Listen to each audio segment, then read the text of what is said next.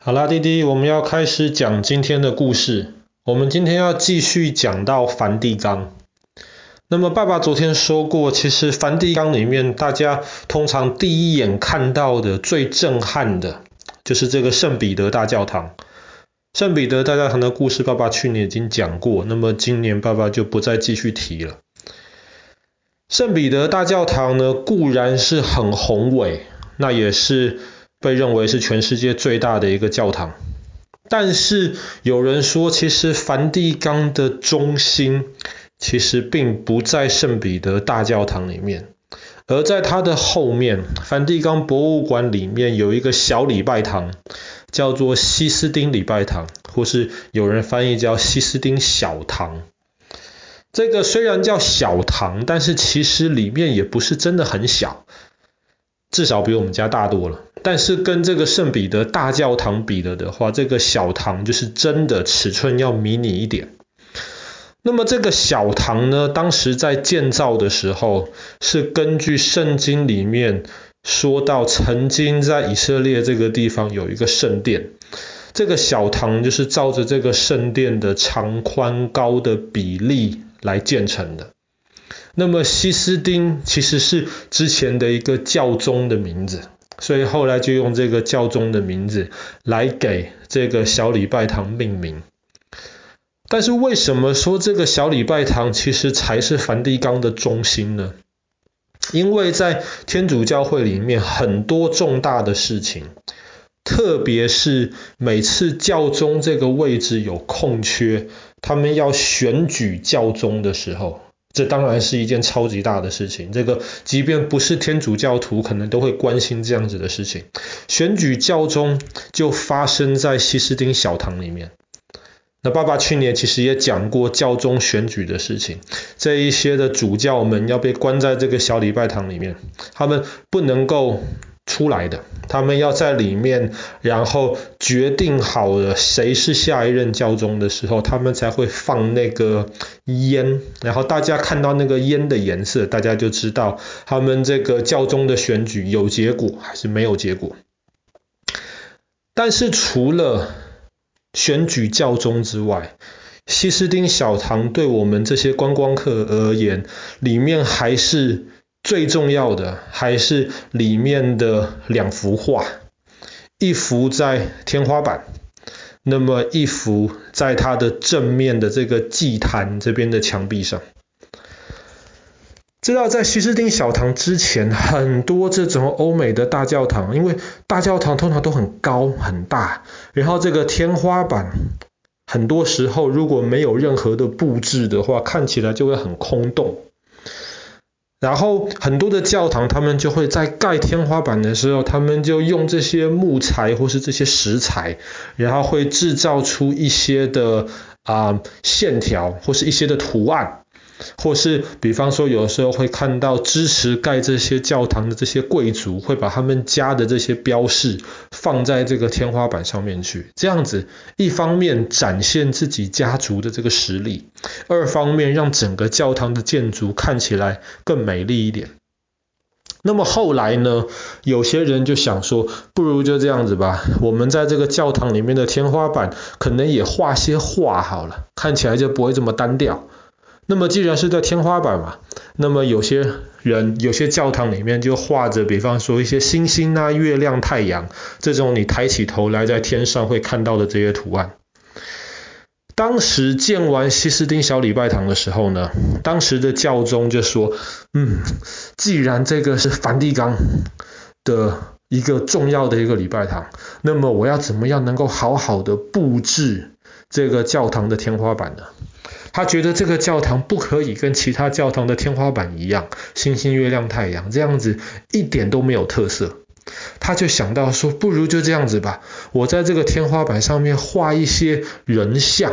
那么最好是画一些跟圣经有关系的故事放上去。他当时就找到了一个人来画，那个人就是有名的米开朗基罗。那米开朗基罗的名气跟重要性，其实基本上跟达文西是差不多的。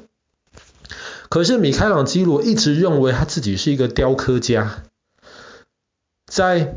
那个呃圣彼得大教堂里面就有一个米开朗基罗非常有名的一个雕塑，叫做圣母痛子像，或是叫圣伤像。这爸爸去年讲圣彼得大教堂的时候也讲过这个。那个是雕的真的很好，那个圣母的那个忧伤的那种表情，这种感觉全部都雕刻的活灵活现。所以当这个雕刻家被叫来画这个礼拜堂的天花板的时候，其实他不是很情愿，但是因为他本身是一个很虔诚的一个天主教徒，二方面他也知道这个东西这个地方是很重要的，后来他就决定，好吧，那我就来画吧。要画什么呢？本来教宗给他说：“你画一些人像吧，最好画十二个人像，因为以色列有十二个支派，那么耶稣有十二个门徒。”可是后来米开朗基罗觉得这个想法实在是太逊了，他那么厉害，他可以把它做得更好，所以后来他就把圣经第一本书《创世纪》里面一些非常重要的一些场景就画了上去。所以在天花板里面，如果我们今天去抬头往上看的话呢，你会看到从一开始就是神怎么样创造这个天地的画，然后后来是神怎么样能够分开这个海水跟陆地，神怎么样创造这个世界上面很多动物跟植物，接下来就是最有名的一幅画，神怎么样创造人，就是创造亚当。这幅画非常有名，而且这幅画的这个样子，其实在不同的地方都可以看得到别人去模仿他。米开朗基罗在画这幅画的时候呢，他就把神画出成一个老爷爷的一个样子，伸出了他的一个手指头，这个手指头就正好的点到刚刚被创造出来的这个亚当的手指头，然后这两个。那个的形象其实也是画得非常的细腻，而且用这样子手指头碰手指头的方式表达出那种神创造人一开始很亲密的那种感觉。那爸爸记得后来这个手指头碰手指头这个形象，比方说爸爸小时候有一部电影讲外星人的电影叫 E.T.，E.T. 里面最经典最后一幕也是一样，那个小男孩跟那个外星人就伸出手指头。两个人手指头碰在一起，那么这个想法其实就是来自于这个米开朗基罗画的这个这个创世纪。那么在创造人之后，当然后来还有一些故事，比方说后来有洪水啊，后来有这个挪亚逃出来了啦。那么这一些故事，米开朗基罗其实全部都是一个人设计，而且他一个人画出来的。在天花板画画是很困难的事情啊，他后来就搭了一些支架，然后从地板一直支到天花板，他就躺在这个支架上面，然后慢慢慢慢慢慢把天花板的这些壁画全部都画下来。他画得非常辛苦，可是他画出来的这个东西真正是完美的杰作。后来他画完之后，这个教宗太满意了。哇！我本来只要你画十二个人像，你画了三百多个人像，而且画得这么漂亮。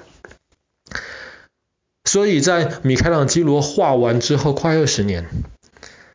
教宗觉得说啊，不如就这样子吧，这个祭坛的背后的墙壁上面，你也帮我画一幅吧。那米开朗基罗其实那时候很生气呀，他不想画，因为他知道这是一个非常辛苦的事情。可是后来。教宗一直说，他还是决定好吧，那我去画吧。所以同样的画在祭坛上面的这一幅画，也是米开朗基罗独立完成的。那么在天花板上面，《创世纪》是描是画出那种神创造这个世界的事情。那么在祭坛上面的这个壁画，画的就是这个世界结束的时候会发生的事情。这幅画就是非常有名的《最后的审判》。最后审判是一幅很大很大的画，也非常非常的有名。这幅画如果你大概去看，你可以看得到有四层。第一层就是最上面，你可以看到有一些天使在那边吹号角，好像提醒大家，哎，最后的审判要开始了。然后在第二层的时候，你可以看到耶稣的那个形象。耶稣就是我们昨天讲到的。他被钉上了十字架，可是后来神又让他从死里复活，后来就很多人相信他，他们亲眼看到这样子的事情，他们就变成了相信耶稣的人，这个叫基督徒。那么第二层就是画这个从死里复活的这个耶稣，然后旁边有人拿着，有呃不是有人啊，有天使拿着他的这个十字架，然后他要开始做审判。然后第三层，你就可以看得到有很多人，特别是这些很多历世历代的这些好的基督徒们，他们觉得可以上天堂的基督徒们，就是从地上飞到了第三层，然后就好像是要描写、要讲出那种圣经里面最后提到的这些相信神的人会上天堂。第四层最下面的那一层，就是在画地狱的景象。那么，米开朗基罗特意把那个地方画得很可怕，就是要提醒当时的这些人说：“你看，到最后，如果你是做了很多坏事的人，你又得不到神的赦免的话，那么你就要下地狱了。在地狱里面是一件很可怕的事情。”如果仔细看了的话，你会发现，当然这个爸爸是听人家说的，看网上的资料写的。但是如果仔细看的话，会发现其实米开朗基罗他当时画这幅画，当然他是虔诚的基督徒、天主教徒，他画这幅画是画得非常用心。可是他实在是太讨厌那个教宗了，所以听说他当时就把教宗的那个长相，把教宗的那个脸画到了地狱里面去。然后在第三层会有一些这些圣徒们，他们就被提上来，好像要往一方向靠近。那个时候有一个画像耶稣的右下方有一个人啊，他手上还抓着一片人皮，看起来有点可怕。但是那个人皮其实就是米开朗基罗自己。他其实是一个很谦虚的一个人，他希望能够有一天能够上到天堂去，但是他认为他自己其实跟那些圣徒比，他没有任何的资格，所以他就把他自己的这个臭皮囊画到了里面去，好像说希望能够自己至少也能够被拉上去这样子的感觉。那么这那么这幅画，因为当时画完太写实了。很真实，看起来会让人家，特别是一些虔诚的信徒们会觉得害怕。所以后来的教宗，甚至手下有一些主教们就想到，不如我们毁掉这幅画，这幅画看起来太可怕了。但是还好，这幅画没有被毁掉，保存下来。那么我们今天才可以看到这幅米开朗基罗的杰作。好了，那么我们今天的故事就讲到这边。梵蒂冈可以说是最中心、最重要的一个场所——西斯丁礼拜堂。